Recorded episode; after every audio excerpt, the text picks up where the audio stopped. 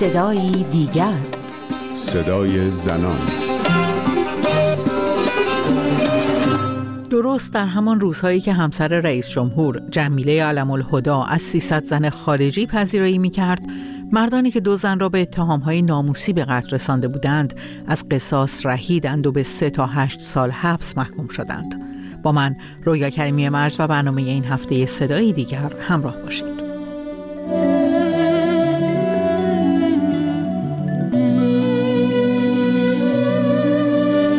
نمیشه انتظار محبت از دیگری داشت ولی این انتظار رو با خشونت اعلام کرد. اگر ما برای عدالت جنسیتی می‌خوایم اقدام بکنیم نمی‌تونیم نزاع رو بیشتر بکنیم. نزاع با مردان نداریم. ما برعکس همه می‌دونیم که اگر حمایت آقایان نباشد ما هم نمی‌تونیم به خواسته هامون برسیم. بنابراین تأکید ما بر همزیستیه. صدای جمیله علم الهدا را شنیدید. زنی که پدرش سالهاست امام جامعه مشهد است و شوهرش هم پس از سالها حضور در قوه قضاییه به ریاست جمهوری رسیده است. جمیله علم الهدا در جمع 300 مهمان زن خارجیش از همزیستی با مردان سخن می‌گوید و اینکه نباید با آنها سر جنگ داشت. او زنانی را با آرامش دعوت می کند که سر بریده زنی را در خیابانهای اهواز دیدند که شوهرش با لبخند آن را به دیگران نشان می‌داد. درست در همان روزی که خانم علم الهدا در هتل پنج ستاره پارسیان در حال تقدیم هدایای 20 هزار یورویی به مهمانانش بود قضات شعبه پنج دادگاه کیفری تهران مردی را که خواهرش را به اتهام رفتار نادرست کشته بود به تحمل تنها سه سال حبس محکوم کردند. روز چهارشنبه قوه قضاییه جمهوری اسلامی اعلام کرد سجاد هیدرنوا همسر مونا هیدری که او را سر بریده بود به دلیل گذشت اولیای متوفا تنها به هشت سال و دو ماه حبس محکوم شده است این در حالی است که اگر مونا هیدری با اراده خود بدون روسری در خیابانهای اهواز حاضر می‌شد باید مجازات ده سال حبس را به دلیل تمرد از حجاب اجباری تحمل می کرد. با همزمانی گذشت خانواده دو زن مقتول از قصاص قاتلان و صدور احکام سبک از سوی دادگاه ها برای متهمان از پگاه بنی هاشمی حقوقدان ساکن آمریکا پرسیدم.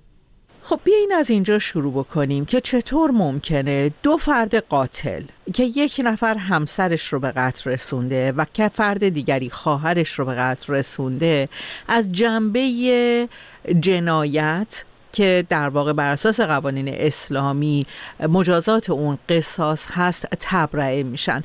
کمی در مورد مجازات قصاص برای ما بگو تا بعد وارد بحث اجتماعی جرم بشیم. ببینید در مسئله قصاص اگر بخوایم به صورت ریشه ای نگاه بکنیم از اون چیزی که در واقع از صدر اسلام وجود داشته به نوبه خودش یه قانون مترقی بوده. برای اینکه زمانی که قتلی صورت می گرفته در واقع شاید خانواده مقتول در پی جنگ های قبیله ای برمی و افراد بسیار زیادی کشته می شدن در نتیجه قانون قصاص خون در برابر خون یا چشم در برابر چشم مسئله جرم و جنایت رو می‌خواسته محدود بکنه. و در نهایت مطلبی که در قرآن هم خب عنوان شده این هستش که وقتی یک فردی به قتل می‌رسه تنها اولیای دم یعنی صاحبان خون کسانی هستند که حق بخشش رو در مقابل این مسئله دارند این اومده و وارد قانون مجازات اسلامی ما 44 سال پیش شده. با وجود به اینکه این قانون الان داره کاملا به ما نشون میده که یک نقص ناکارآمد داره. درست عین موتوری که به جای که چرخدنده هاش درست عمل بکنه می‌تونه چرخدنده ها کاملا در همدیگه ادغام بشه و حتی باعث خورد شدن موتور بشه. چرا این مثال رو می‌زنم؟ به خاطر اینکه اصل مسئله این هستش که نفس انسان ارزشمندترین دارایی هر فردی هست. یه حق حیات بالاترین دارایی هستش که یک نفر می‌تونه داشته باشه. زمانی که این حق از کسی سلب میشه و جامعه نسبت به این موضوع عکس عمل نشون میده و حالا جامعه دنبال عدالته. و به نظر می‌رسه که در قوانین اسلامی بخشی از این اجرای عدالت به دست خانواده سپرده شده و اونها می‌تونن با درخواست قصاص بخشی از اون خواسته خودشون رو اجرا کنن یا با تبدیل اون به دیه و یا بخشش بدون دریافت دیه در واقع از فردی که عامل قتل بوده اعلام گذشت بکنن. اما به بخش اجتماعی ماجرا اشاره کردی اونجا که یک قتل جامعه رو تحت تاثیر خودش قرار میده. این دقیقا موضوعی هستش که در حال حاضر ما داریم اون رو بررسی می‌کنیم. در موردی که در اهواز مردی سر زنش رو برید و در حالی که در یک دستش سر بریده بود و در دست دیگش چاقو در خیابان ها ظاهر شد و فیلم و عکس اون منتشر شد ما می‌بینیم که اون مرد به هشت سال و نیم زندان محکوم شد و در مورد دیگری که فرد قاتل در تهران خواهرش رو به قتل رسوند با دلایل مشابه او فقط به سه سال حبس محکوم شده.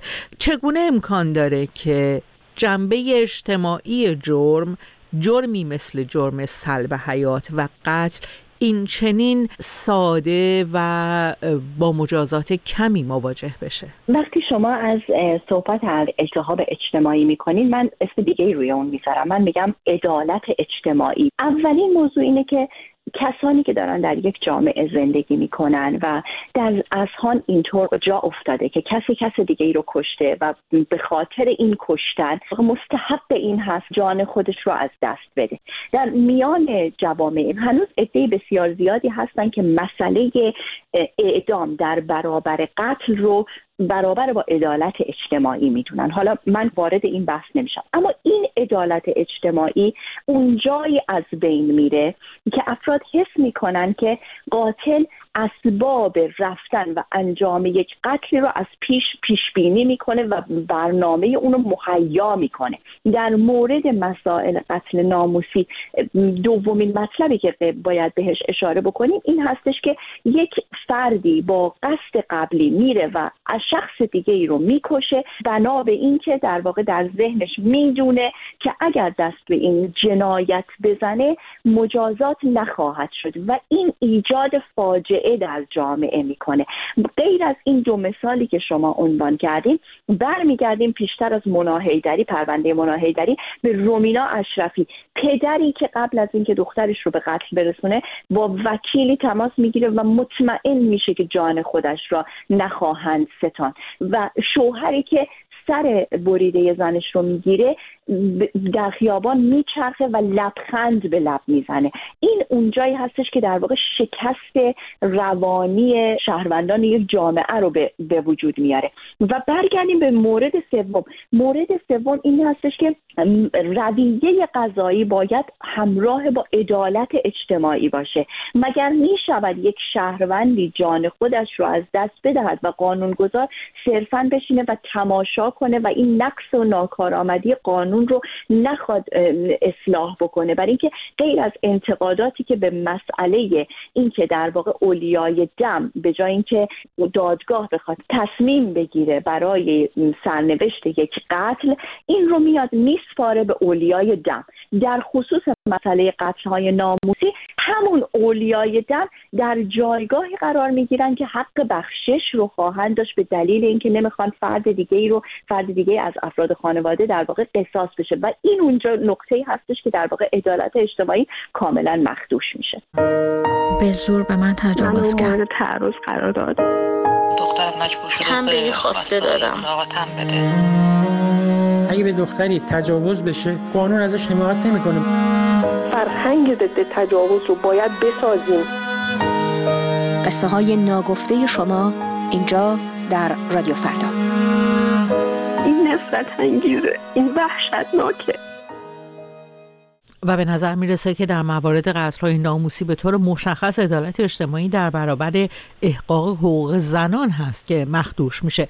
آیا قانونگذار به نظر شما به طور آگاهانه با چنین مواردی برخورد نمی‌کنه و هیچ اراده ای برای تغییر قانون و یا تصویب قانون حمایت از خانواده نداره و یا در روند پر فراز و نشیب قانونگذاری موضوع زنان به حاشیه رونده شده.